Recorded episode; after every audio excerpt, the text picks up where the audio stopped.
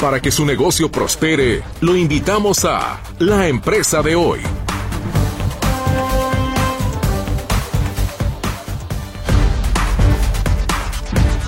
Tal? ¿Cómo está? Muy, pero muy buenas tardes. Les saludo con muchísimo gusto en nombre de todo el equipo de la empresa de hoy, esperando que esté usted teniendo un muy buen miércoles. Mil gracias, como siempre, por el favor de su escucha. Y si le parece, vamos con parte de la información que se ha generado durante la jornada de este miércoles en materia económica y empresarial. El peso mexicano se depreció levemente contra el dólar estadounidense este miércoles. La divisa local retrocedió en una jornada de amplios altibajos, a pesar de la publicación de datos de empleo en Estados Unidos que apuntaron a un enfriamiento del mercado laboral. El tipo de cambio terminó la jornada en 17.99 pesos por dólar comparado con el cierre oficial de ayer de 17.97 unidades, de acuerdo con información del Banco de México. Esto significó un descenso de 1.62 centavos para el peso, o una variación de 0.09%. México se ubica entre las cinco naciones que más crecerán en 2023 dentro del grupo de los G20, en un entorno de una economía y un comercio débiles a escala global, estimó la Conferencia de Naciones Unidas sobre Comercio y Desarrollo. El crecimiento del Producto Interno Bruto de México será mayor en comparación con el alza del Producto Interno Bruto Mundial, lo que no ocurrió de 2019 a 2022, ni tampoco sucedería en 2024, considerando el pronóstico de la misma fuente. Las ventas de vehículos ligeros en México repuntaron 35.6% durante septiembre pasado respecto a igual periodo del 2022, al comercializar 118.038 unidades cifra que coloca a la industria automotriz en plena recuperación y en el mejor dato desde el 2016. Durante septiembre de este año, la venta de vehículos ligeros nuevos fue superior en 30.987 unidades a los 87.051 autos de septiembre del año previo, reportó el INEGI.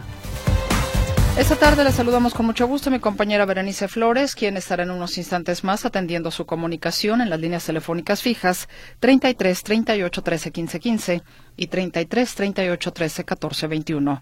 El WhatsApp y el Telegram, ya sabe usted que también están a su disposición en el 33 22 23 2738. Mi compañero Gerardo Huerta le saluda en el control de audio y ante este micrófono su servidora Mercedes Altamirano. Y esta tarde le tenemos una invitación, para lo cual agradezco enormemente al antropólogo Francisco Talavera, colaborador de Casa Wilmot, Artes y Oficios, que se encuentra en Tonala, Jalisco, que nos haya tomado la comunicación. Francisco, le agradezco por principio de cuentas la espera. ¿Cómo está? Muy buenas tardes. Muy buenas tardes. Muchísimas gracias por esta oportunidad de difundir este evento tan importante. Entiendo que nos va a invitar a toda la audiencia de Radio Metrópoli a una actividad de cierre de un taller de finanzas personales para mujeres eh, Wirraritari. Cuéntenos de ah. qué se trata, por favor. Así es, el 22 de abril pasado y la casa Wilmot, que es un proyecto de la Fundación Alejandro Díaz Guerra, hizo un encuentro a nivel metropolitano de jóvenes birraritari que, vi, que viven en, Guadalajara y producto de ese encuentro eh, pues eh, salió la propuesta de hacer varios talleres eh, y dentro de los talleres que se que propusieron los jóvenes fueron fue precisamente un taller de finanzas personales otro taller de redes sociales y talleres que tienen que ver con eh, diseño de modas, diseño de joyería. Hay que decir que el arte birrárica es un arte que tiene una larga trayectoria. Eh, empezaron a, elaborar el arte birrárica eh, alrededor de los años 60 y actualmente está experimentando una situación complicada por la falta de ventas y por de alguna manera eh, la mecanización de este arte tan maravilloso y en ese sentido, pues producto de esta consulta, se hizo el taller de finanzas personales con una asistencia de alrededor de 40 birraritaris de varios puntos geográficos. El taller se transmitió por las redes sociales de Casa Wilmot y habían, habían personas que estaban tomando este taller desde la sierra, desde Zacatecas, desde Los Cabos, desde Puerto Vallarta, este, y realmente fue un éxito. Y este sábado 7 de octubre, pues hacemos una gran fiesta, eh, eh, haciendo un gran evento que la verdad los invito muchísimo. Vamos a tener este sábado 7 de octubre un conversatorio con mujeres birraritari, que tenemos un cartel impresionante. Se trata de mujeres birraritari que se han abierto espacios en, de manera muy importante. Vamos a, contar con la presencia de mujeres birraritari gestoras culturales. Vamos a vamos este, a contar también con la con la presencia de asesoras, abogadas, de diseñadoras de moda, de, también vamos a contar con la presencia de estudiantes birraritari. La idea es entonces el hecho de motivar del hecho también, por supuesto, de tener mayores herramientas justamente para que los productos se, se, muevan de mejor manera, porque entendemos incluso se venden hasta solos, ¿no? Pero, sin embargo, pues nunca están de más las herramientas que permitan ampliar la posibilidad, digámoslo así, de clientela ante un mundo pues tan competido, ¿no?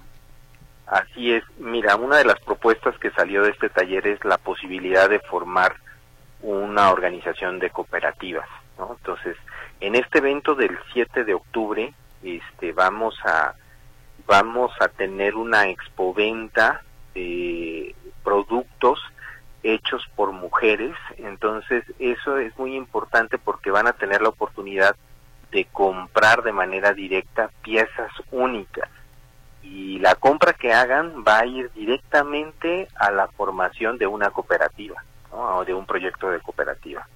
Estamos muy contentos.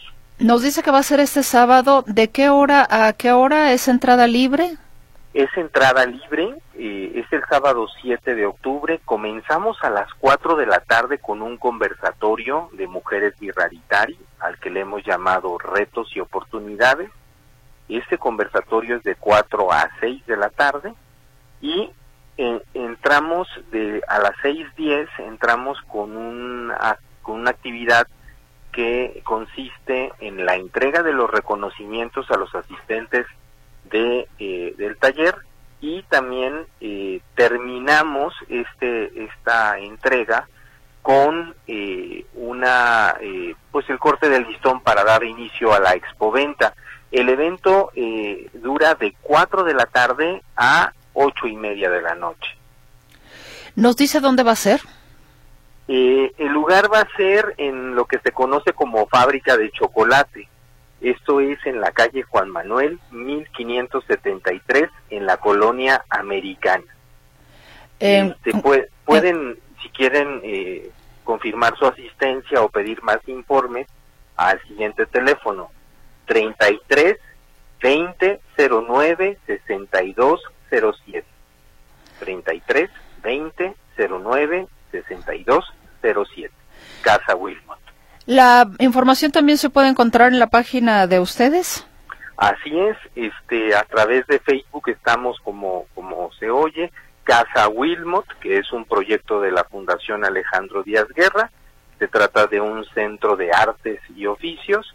Y también por Instagram nos pueden encontrar como Casa Wilmot y en Facebook y en Twitter. Pues Francisco, yo le agradezco enormemente esta invitación que ha extendido a la audiencia de Radio Metrópoli, esperando por supuesto que sea del interés y mucho éxito.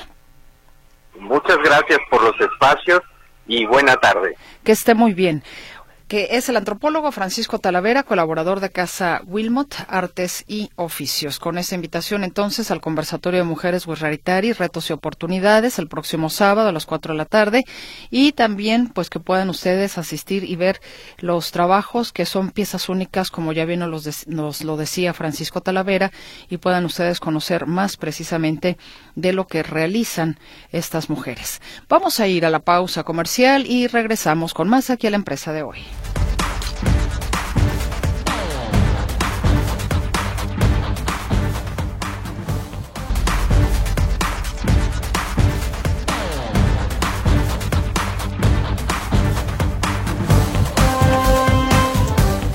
pasamos a la empresa de hoy con más información para usted, no sin antes decirle que en unos minutos más estará con nosotros el licenciado Francisco Rodríguez del despacho Hermanos Vázquez Medina Contadores para hablar sobre las revisiones electrónicas, la manera de revisar por el SAT.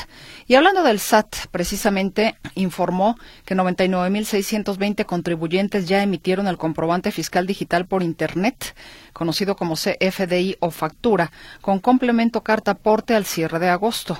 El CFDI con complemento carta aporte consiste en digitalizar la información relacionada con el traslado de bienes y o mercancías en todo el territorio nacional y su modo de transporte, de acuerdo con lo que explicó el SAT. Dicho de otra manera, el documento fiscal ampara el traslado en territorio nacional de bienes o mercancías, ya que contiene toda la información relacionada con la transportación, ubicaciones de origen, puntos intermedios y destinos. ¿Y ya está usted listo para el buen fin? Qué rápido se ha pasado el año. Pues bien, este día la Cámara de Comercio de Guadalajara informó que la emisión número 13 del Buen Fin, que, eh, que se va a realizar del 17 al 20 de noviembre próximo, en el caso específico de la zona metropolitana, el presidente del organismo de la Cámara de Comercio de Guadalajara, Raúl Uranga, señaló que se espera que 13.640 comercios de la zona metropolitana participen precisamente en el Buen Fin. Aquí lo escuchamos y estamos esperando un crecimiento en la derrama económica entre el 10 y 12% que nos va a llevar a una venta estimada de 5.400 millones de pesos durante el buen fin. Y esa es también la previsión que se tiene en torno a la derrama económica. Ya lo escuchó usted, 5.400 millones de pesos durante el buen fin.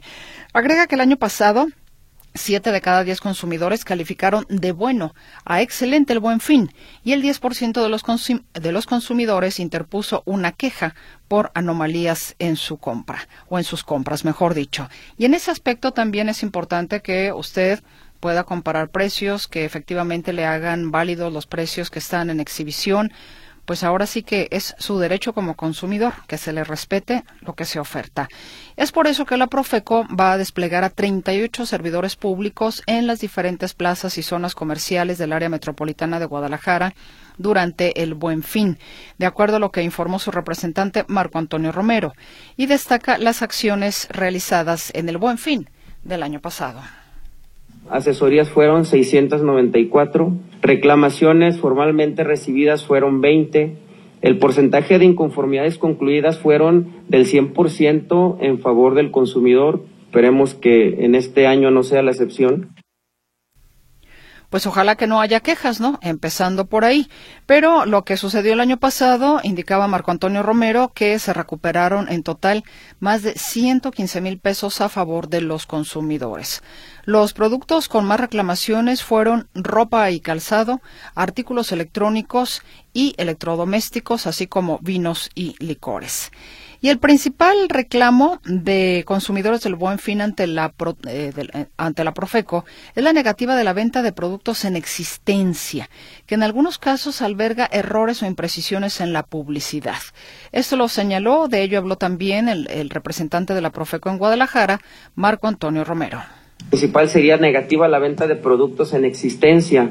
Esto es con un 55%, el incumplimiento a una promoción 15%, negativa la entrega, devolución del depósito 10%, no respetar promociones u ofertas anunciadas 5%, no, no respetar precios exhibidos otro 5%. El representante de la Profeco en Guadalajara también hace hincapié en que al comprar en línea lo que se recomienda es checar bien el historial y domicilio del sitio web. Ya ve que lamentablemente pues ha habido fraudes, gente que compra en línea y resulta que efectivamente hace el depósito del producto que se supone va a adquirir o le van a mandar y luego resulta que no recibe nada y al poco tiempo esos sitios web desaparecen totalmente de la internet y la gente pues fue ya ni sencillamente robada, porque eso no es otra cosa más que robo. Agregó también eh, que actualmente la Profeco procesa 342 quejas contra tiendas departamentales por imprecisiones en las compras en línea. En otra información, la Comisión Nacional del Sistema del Ahorro para el Retiro, la CONSAR, informó que en este año se registraron 3.022 planes privados de pensión en el sistema de registro electrónico de planes de pensiones, lo que representó un incremento anual del 3.99% en el número de planes. El reporte 2023 sobre las estadísticas del registro electrónico de planes de pensiones refiere que son 2.747 empresas o razones sociales las que cuentan con los 3.022 planes privados. Del total, 243 firmas cuentan con más de un plan para sus trabajadores. Un plan privado de pensión es un esquema voluntario establecido por el empleador o derivado de una contratación colectiva que busca otorgar una jubilación a los trabajadores de dicha empresa. De esta manera existen dos opciones de pensión que otorga un plan privado. La primera es la adicional, donde el beneficio del plan es independiente al que otorga el Instituto Mexicano del Seguro Social, por lo que una persona podría tener más de una pensión al finalizar su vida laboral. La segunda opción es la complementaria, es decir, que el beneficio del plan, en conjunto con la pensión otorgada por el IMSS, servirá para que el retirado alcance cierto porcentaje de su último sueldo, de acuerdo con la CONSAR. Así, 327 planes cuentan con la opción de pensión complementaria y 2.695 con la pensión adicional. El total de recursos financieros que administran los planes registrados se ubicó en 601.836.57 millones de pesos, lo que representa aproximadamente 2% del Producto Interno Bruto. Los planes privados de pensión tienen registrados a 1.800.016 personas. Sobresale que 63.1%, 1.13 millones son hombres, y 36.9%, esto es 660 663.988 personas son mujeres. En el detalle se observa que un millón 686.078, esto es el 94%, son afiliados activos. Esto significa un aumento anual de 2.7%. Un 46.4% de los trabajadores activos presenta una edad menor a 36 años, mientras que la edad promedio se ubicó en 37.6 años. Solo el 1.2% son jóvenes menores de 20 años y el 0.2% es mayor a 65 años. Paralelamente, los planes dan cobertura a 82.114 pensionados, lo que representó una caída anual de 1.3%, y a 31.824 ex trabajadores con derechos adquiridos o inactivos, es decir, 1.3% que, eh, menos que el año pasado. La CONSAR precisó que los inactivos eh, son aquellos que durante el periodo en que laboraron para la empresa estuvieron afiliados al plan y cumplieron con los requisitos para adquirir eh, pues estos estos beneficios y los cuales representan también o, representan las obligaciones para la empresa. Eso es parte de lo que tenemos para usted. En unos instantes más, como le digo, vamos a tener aquí en cabina al licenciado Francisco Rodríguez del despacho Hermanos Vázquez Medina Contadores para hablar sobre las revisiones electrónicas, la manera de revisar por el SAT. Vamos a hacer una pausa y ya regresamos con más para usted.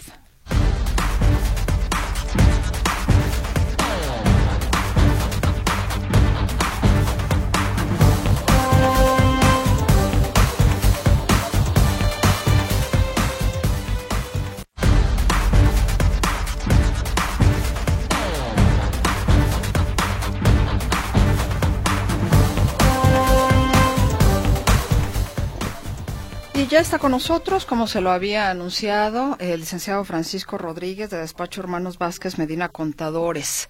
¿Cómo está, señor contador? Licenciado contador público. Buenas tardes, bienvenido. ¿Qué tal, Mercedes? Qué gusto saludarte a ti, a, a toda la audiencia este miércoles nubladito, rico, un poquito mejor, ¿no? Que, que el calor, ¿no? Sí, Aunque a ver, a ver qué tal si, si llueve, cómo se pone la ciudad, pero está rico el clima ahorita, hay que, hay que disfrutarlo. Por lo pronto. hay, que disfrutar lo que tenemos, no lo que no tenemos. Así es, lo que, lo que está ahorita. Entonces, este, pues sí, contento, Mercedes, estar aquí con, contigo y con un tema muy, muy importante eh, que tenemos el día de hoy para toda la audiencia. Efectivamente, ya les anticipábamos a nuestros radioescuchas que el tema efectivamente son las revisiones electrónicas, que es la manera que tiene de revisar el SAT a los contribuyentes, ¿no?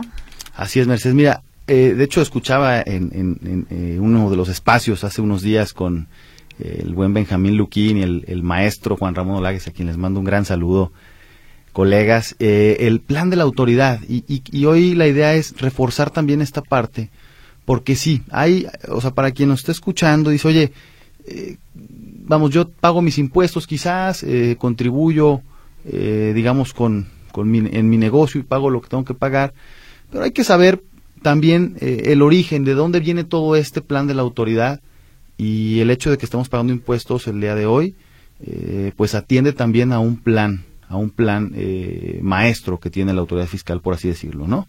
Que es el famoso ABC, ¿sí? ¿Por qué se llama ABC, Mercedes? Porque es A, de aumentar la recaudación, B, de bajar la ilusión fiscal, ¿sí? O sea, bajar todo aquel eh, defraudador, todo aquel, ¿por qué no decirlo?, eh, eh, planeador para no pagar impuestos, ¿no? El, ese es eh, combatir prácticamente esta defraudación. Y sí, obviamente la C, que es combatir corrupción. O sea, son tres ejes importantes en el cual la autoridad basa su plan de recaudación en este 2023. ¿sí? Ya por ahí también había escuchado en, algunos otros espacios aquí contigo, Mercedes, y, y, bueno, pues no es, no es un secreto, la gente también debe de conocer eh, lo que presenta bueno la, autoridad en el sentido de, su, de su presupuesto de ingresos y de egresos para el próximo año, ¿no? para el 24, en donde vemos y observamos evidentemente una un déficit fiscal, como así le, se le llama, ¿no? En ese sentido, ¿qué es un déficit fiscal? Bueno, pues cuando los ingresos tributarios, ¿sí? No son suficientes con los gastos, ¿sí? Con los gastos que va a tener la federación presupuestados. ¿sí? Y por eso este plan de recaudación Mercedes toma tanta importancia, porque de aquí eh, emana pues todo aquel, eh, quizás eh, a cubrir todo aquel presupuesto que no está, digamos, aún en, en, en, manos de la autoridad. Es decir, todo ese boquete que la autoridad sabe que, bueno, no, no, la autoridad, la federación sabe que va a gastar, pero que aún no ha recaudado o no va, o piensa que no va a recaudar, estima que no va a recaudar. Y este plan, este plan de recaudación, pues implica llegar, pues, precisamente eh, con el tema de, auditorías electrónicas, con el tema de revisiones electrónicas, pues a más contribuyentes, ¿sí? Por aquí también eh, comentaba bien el, contador Benjamín hace unos días también, que los escuché, que sí, en efecto, pues también no hay un plan todavía específico, Mercedes, para combatir toda aquella informalidad, ¿no? Y es que el plan está basado básicamente en, ir sobre los contribuyentes que ya están cautivos, el que ya está registrado, es el que está molestando más la autoridad, ¿no? En ese sentido, es a quien le está llegando obviamente los correos electrónicos, los mensajes, ¿sí? Y al, al informal, pues no tanto, porque no está registrado. Pero yo también aquí hago una reflexión y digo, bueno, eh, todo aquel, toda aquella persona que está en informalidad, pues tampoco podrá en ningún momento solventar el patrimonio, Mercedes, porque al final de cuentas, más allá de, del tema tributario, de que hay que contribuir con el gasto público, como dice la Constitución, en México, si no declaras ingresos, no puedes transparentar tu patrimonio. ¿sí? Es decir, haces un patrimonio de papel. Hoy en día, y ya tiene algunos años, si vas a escriturar un, una propiedad, un terreno, el notario va a informar a la autoridad todo lo que está pasando. ¿no? Si vas a comprar un, un coche a la agencia, la agencia va a informar quién lo está comprando. Hay ciertos límites en el uso del efectivo. Está la ley peor ya desde el 2013, restringiendo pues también el uso del, efectivo, la ley antilavado. ¿no? Entonces, en ese sentido, hay, hay ciertas eh, restricciones para, para, el uso del efectivo, pero pues quien lo tiene, quien, quien está en la informalidad y no, no llega pues a un, a un nivel de registrarse, de estar pagando impuestos, pues evidentemente va a vivir siempre bajo esa sombra porque no va a poder transparentar lo que tanto ha trabajado durante tantos años, ¿no? Y gente que ha trabajado durante 20, 30 años, pero que jamás han, pagado un peso de impuestos, pues hoy en día hay que preguntarles, oye, ¿cómo le haces para transparentar tu patrimonio, no? Porque ahí, ahí, ahí es donde está el problema principal, ¿no?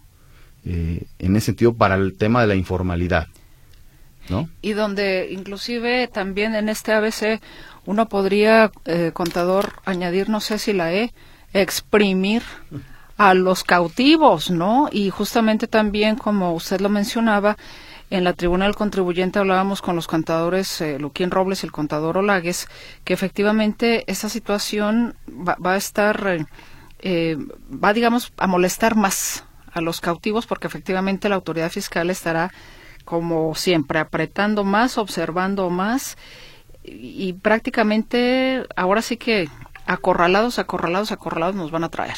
Es correcto, Mercedes. Sí, tal cual, el, eh, como bien comentas, faltaría la E. Porque al final de cuentas, sí, o sea, el, contribuyente cautivo eh, es el que está siendo exprimido, o sea, es el que se le están llegando todo este tipo de notificaciones eh, vía electrónica y, para eso vamos en el tema. hoy en día, la autoridad está clasificando a los contribuyentes de dos maneras, ¿sí? Los grandes contribuyentes, por un lado, ¿sí? Y los contribuyentes, digamos, este, los demás, ¿no? obviamente, ¿quién es grande contribuyente? Bueno, los que facturan arriba de eh, 1.600 millones de pesos al año, ¿no? Prácticamente.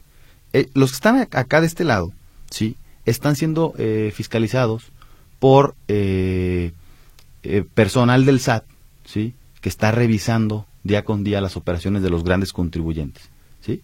En ese sentido, este personal está enfocado, ¿sí? En todos los días revisar por lo menos tres contribuyentes de este padrón de grandes contribuyentes.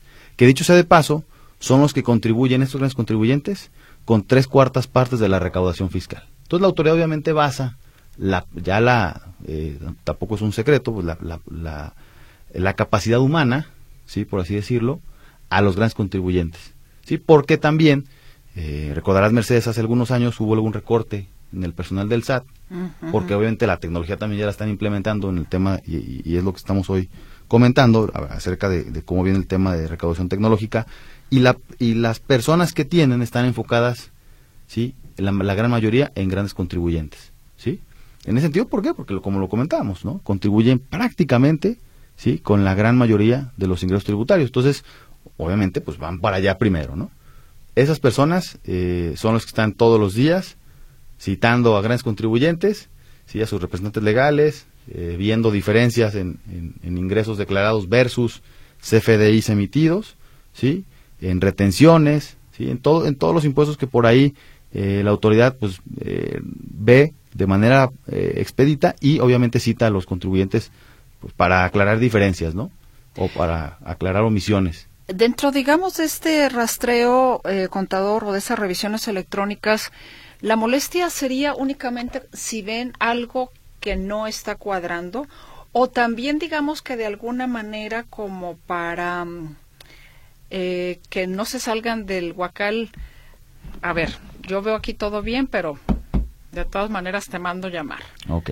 No sé, pregunto. Sí, sí, sí. No, y de hecho es importante, eh, muy buena tu, tu pregunta, Mercedes, porque la otra parte de los contribuyentes, que somos prácticamente todos nosotros, ¿no? Eh, tanto personas físicas como morales, que no facturan eh, esas cantidades de millones de pesos. Nosotros facturamos 1.399, bueno, un poquito menos, un poquito menos nosotros, ¿no? Este, digamos, eh, que son la gran mayoría de las empresas en México, Mercedes, y que, y que están, y que no están en, en esos niveles, pero que están siendo fiscalizados, todos ellos sí, por la tecnología implementada por el SAT. ¿Qué es esto? Algoritmos, este Mercedes, ¿no? Robot, inteligencia artificial, que está leyendo constantemente toda la, todo lo que le mandamos al SAT. Nosotros cuando emitimos una factura, ¿sí? Le estamos diciendo a, la autoridad fiscal qué estamos emitiendo, eh, qué concepto, qué monto, a quién se la estamos emitiendo, cuándo y si nos la pagaron de contado o no la pagaron de contado. O sea, toda esa información automáticamente llega a una base de datos y con esa base de datos el SAT pues, cuenta con esa información y es capaz de comparar todos los FDIs emitidos, ¿sí? versus la declaración que hacemos mensual, bimestralmente en el caso de los pocos RIF que quedan, o en su caso con la declaración anual que hacemos todos los contribuyentes. Es decir, la autoridad tiene en la mano prácticamente toda la información que le mandamos, ¿sí? Y con esa información que nosotros le enviamos, ellos hacen cotejos prácticamente eh, todos los días, que es, es, eh, tecnología. Con un solo clic pueden hacer eh, o pueden detectar esas diferencias. Y en ese sentido, Mercedes, llamar a los contribuyentes o hacerles invitaciones cuando hay diferencias entre los FDIs emitidos y las declaraciones realizadas. ¿no? Por decirte un ejemplo, ¿no? hace poquito con uno de nuestros clientes eh, porque ya lo vemos más constante, o sea, está llegando muy, muy constante. Eh, tenía por ahí eh, algunas diferencias entre los FDIs emitidos, ¿sí? Tal cual, y los ingresos declarados en, en, la declaración anual, ¿no?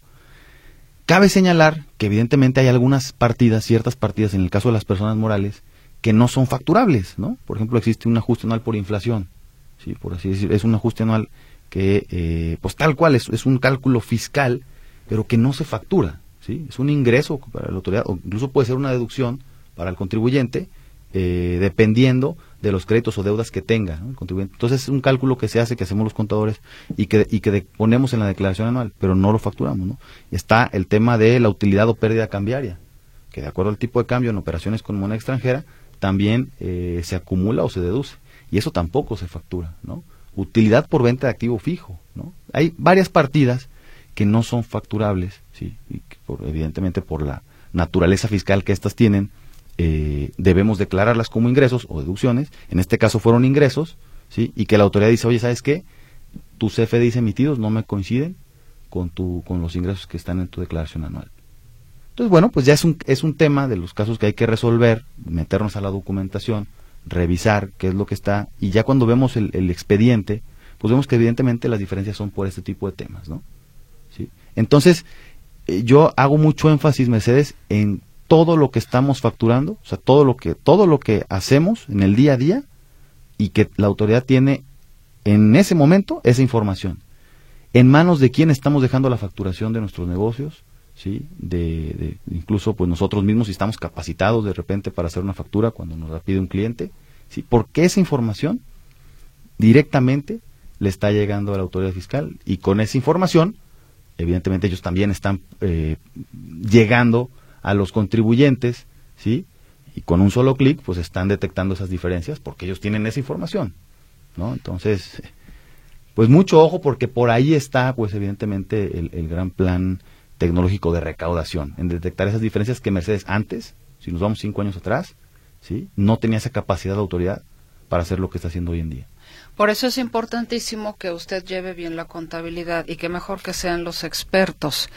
Definitivamente una servidora de ustedes, por ejemplo, jamás me metería a tratar de hacerlo yo. Prefiero ahora sí tener la asesoría de quien sabe y en ese sentido, bueno, la idea es que usted también pueda tener esta asesoría de parte del despacho Hermanos Vázquez Medina Contadores si lo llega a requerir, ¿no? Esto me parece que también es muy importante.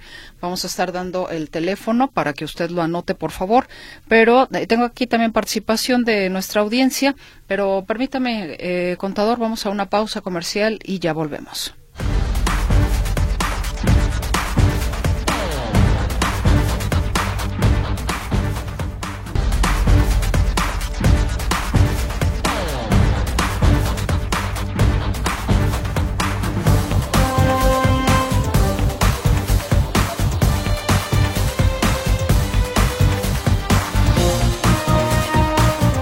Estamos de regreso para ya pues prácticamente en la recta final de la empresa de hoy seguir la conversación con el licenciado en Contaduría Pública Francisco Rodríguez del despacho Hermanos Vázquez Medina Contadores.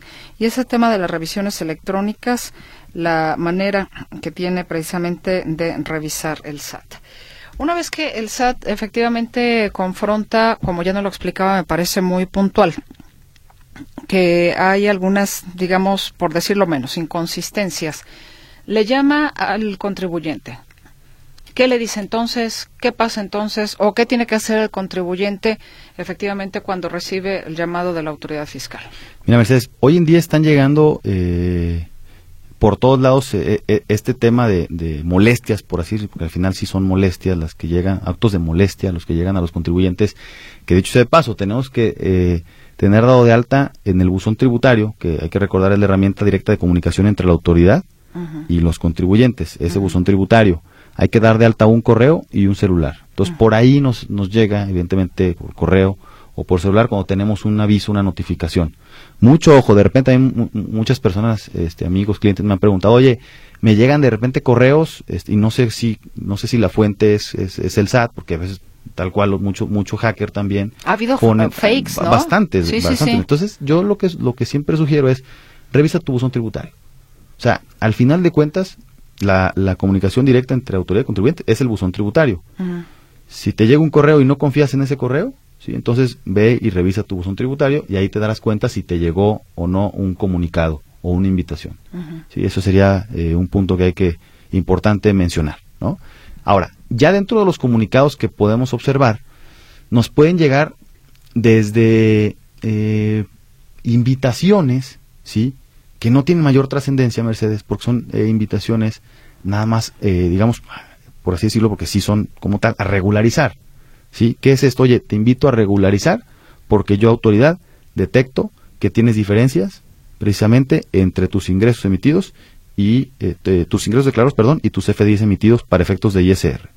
Ahora también dicen, oye, para efectos de IVA, veo que tiene, que cobraste, porque en la factura hoy ya le ponemos si es, si es cobrada en ese momento PUE, ¿sí? O si es, si es en parcialidades PPD y posteriormente hacemos un complemento de pago, ¿sí? Entonces, en ese momento, cuando emitimos un complemento de pago o está en PUE, la autoridad sabe que ya cobramos, ¿sí? Y tanto para IVA como retenciones, ¿sí? Eh, el efecto es al flujo. Entonces, la autoridad puede darse cuenta al momento del complemento o de, o de señalar la factura como PUE, que en efecto, eh, pues eh, ya se cobró dicha operación, ¿sí? Y en ese sentido, pues generas, generas el IVA y las retenciones, ¿sí? Las retenciones, Mercedes, ahorita que tocamos este tema, las retenciones es el impuesto prácticamente, eh, yo diría, más importante que hay que cubrir en el mes a mes. Digo, todos los impuestos son importantes, ¿eh? Todos. Pero la retención es más. ¿Por qué, Mercedes? Porque nosotros en el CFDI que emitimos, en ese momento estamos poniendo la cantidad que estamos reteniendo, ¿sí? O que nos están reteniendo mejor dicho. Estamos poniendo tal cual, ahí expresamos una cantidad exacta con pesos y centavos de cuánto nos están reteniendo, ¿sí? Quien, quien nos paga esa, esa contraprestación, ¿sí? Y evidentemente quien, quien hace esos pagos, que, generalmente son personas morales, quien hace esos pagos a personas físicas, tanto por servicios profesionales como arrendamiento, ¿sí? Eh, fletes, hay muchos casos donde hay una retención de IVA o de ISR, en ese momento, para la autoridad, en cuanto timbramos ese CFDI, es una cuenta por cobrar para la autoridad, inmediatamente. ¿Sí? ¿Por qué? Porque le estamos poniendo exactamente cuánto es, el monto de retención. Entonces la autoridad, con un solo clic en ese mismo segundo, puede decir, oye, este contribuyente me debe tantas retenciones. ¿Sí? Por eso de repente quien me dice, oye, es que no tengo un año sin pagar retenciones. Bueno, maestro, pues, cualquier momento te pueden cancelar los sellos digitales, porque la autoridad con un clic puede darse cuenta de cuánto, cuánto le debes, nada más de retenciones.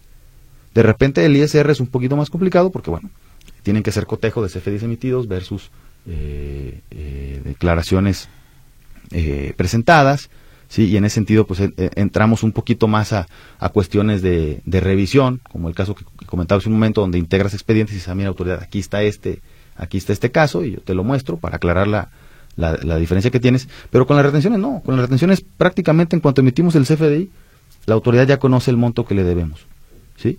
Entonces, eh, pues es importante hacer ah, eh, y, obviamente conocerlas y, y, estarlas este, pagando mes a mes. Incluso hay visores en la página del SAT donde nos aparecen las retenciones de sueldos, las retenciones que les hacemos a, los trabajadores, sí, retenciones prácticamente eh, en cuestión de servicios profesionales, todo lo que tenga que ver con retenciones podemos observar antes de pagar, incluso en la misma declaración ya viene un prellenado de cuánto eh, impuestos eh, tenemos a cargo por retenciones y es sagrado pagar las Mercedes. ¿sí? De ahí que si no se pagan esos impuestos, por poner ese ejemplo, eh, inmediatamente prácticamente te llega un acto de invitación a que pagues esas retenciones.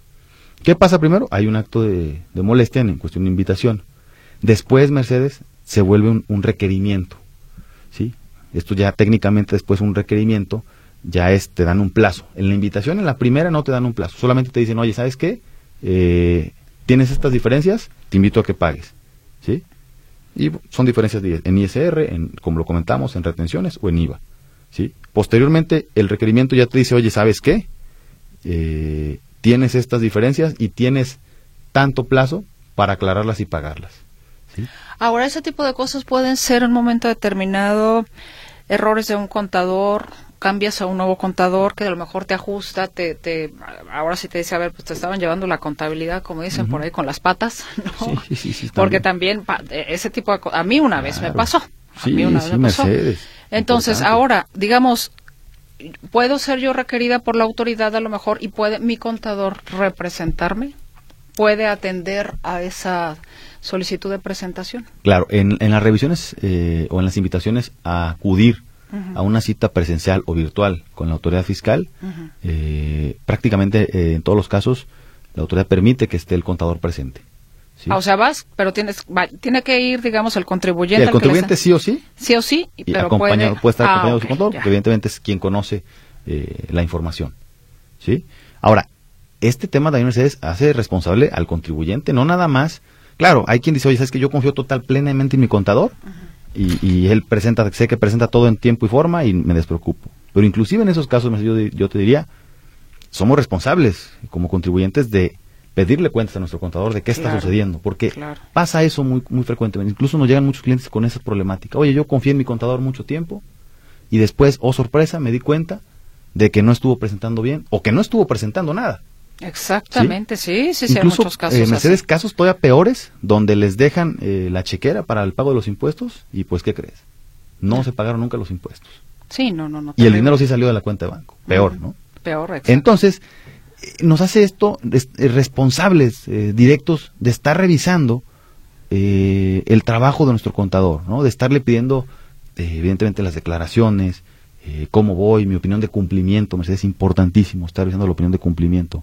Que esta no quiere decir que estemos al 100% en todo, sino que hay que estar, esto para efectos de la autoridad es, estás, estás con todas tus declaraciones presentadas, ¿sí? Habría que ver, nada más, pues obviamente que estén correctamente pagadas también, ¿no?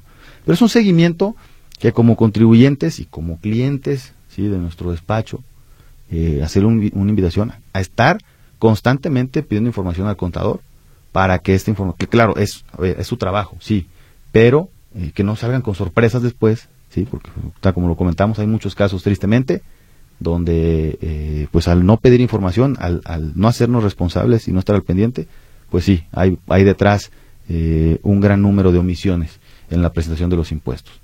Sí, no, y si es personas o son personas que no tienen, digamos, ética profesional, pues, ¿qué puede usted esperar? ¿No? Afortunadamente no todo el mundo es así, pero sí, sí es importante, efectivamente, como dice el, dicho, no al ojo del amo, engorda, el, ganado. Ajá, el caballo, el ganado. Sí, sí, sí, Pero sí, sí, eso es importante. Eh, se nos está yendo el tiempo por aquí. Bueno, le, le, dicen, felicidades, gran invitado. No es por nada el mejor contador público, pero no deja nombre. Ah, pero se lo hacemos llegar. Muchas gracias, muchas gracias.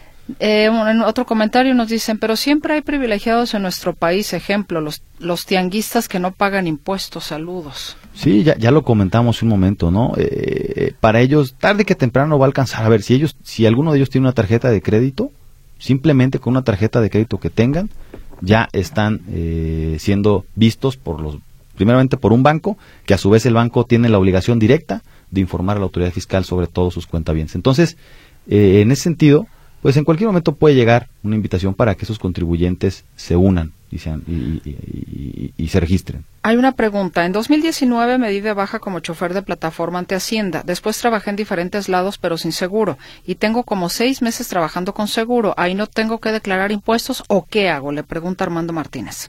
En el caso de, eh, empleados, prácticamente, o sea, si tú estás dado de, alta con, o estás eh, trabajando para una empresa, la empresa paga los impuestos por ti. Hay que recordar que, en la modalidad de, sueldos y salarios, lo único que estamos obligados, si es, si es que eh, nos, nos toca, es presentar la declaración anual, porque en, en muchas ocasiones, si es un solo empleador el que tenemos, prácticamente ni siquiera estamos obligados a presentar la declaración anual. En algunos establecimientos no dan facturas y es un problema estar guardando facturas y todas esas cosas. Por eso mejor me de baja en Hacienda, dice Yesenia Guadalupe. Sí, es un tema administrativo importante que hay que dedicarle tiempo y hay que dedicarle eh, preparación. Sobre todo ya lo comentamos, las facturas que emitimos a la autoridad fiscal es la información que le estamos dando de primera mano para que luego nos fiscalice. Entonces, importante tener una persona capacitada en facturación. Difiere de su contador, ya que todos pagamos impuestos en los diferentes productos que consumimos. Hasta las amas de casa pagan impuestos y los informales, Marisela Márquez. Pues sí, Marisela, pero hablando de quienes están registrados. Aquí lo que se Marisela es, al, tipo, por ejemplo, al IVA, ¿no? O al IEPS, que son impuestos al consumo y que evidentemente todos pagamos. Sin embargo, el impuesto, el ISR, es el que se paga sobre los ingresos y el que mucha gente no paga. El teléfono del despacho, por favor. sí, Mercedes, nos pueden encontrar en el, en el eh, 33 31 23 0063. Repito, 33 31 23 0063. Muchísimas gracias, licenciado Francisco Rodríguez, del despacho Hermanos Vázquez Medina Contadores. Hasta la próxima. Gracias, Mercedes. Saludos.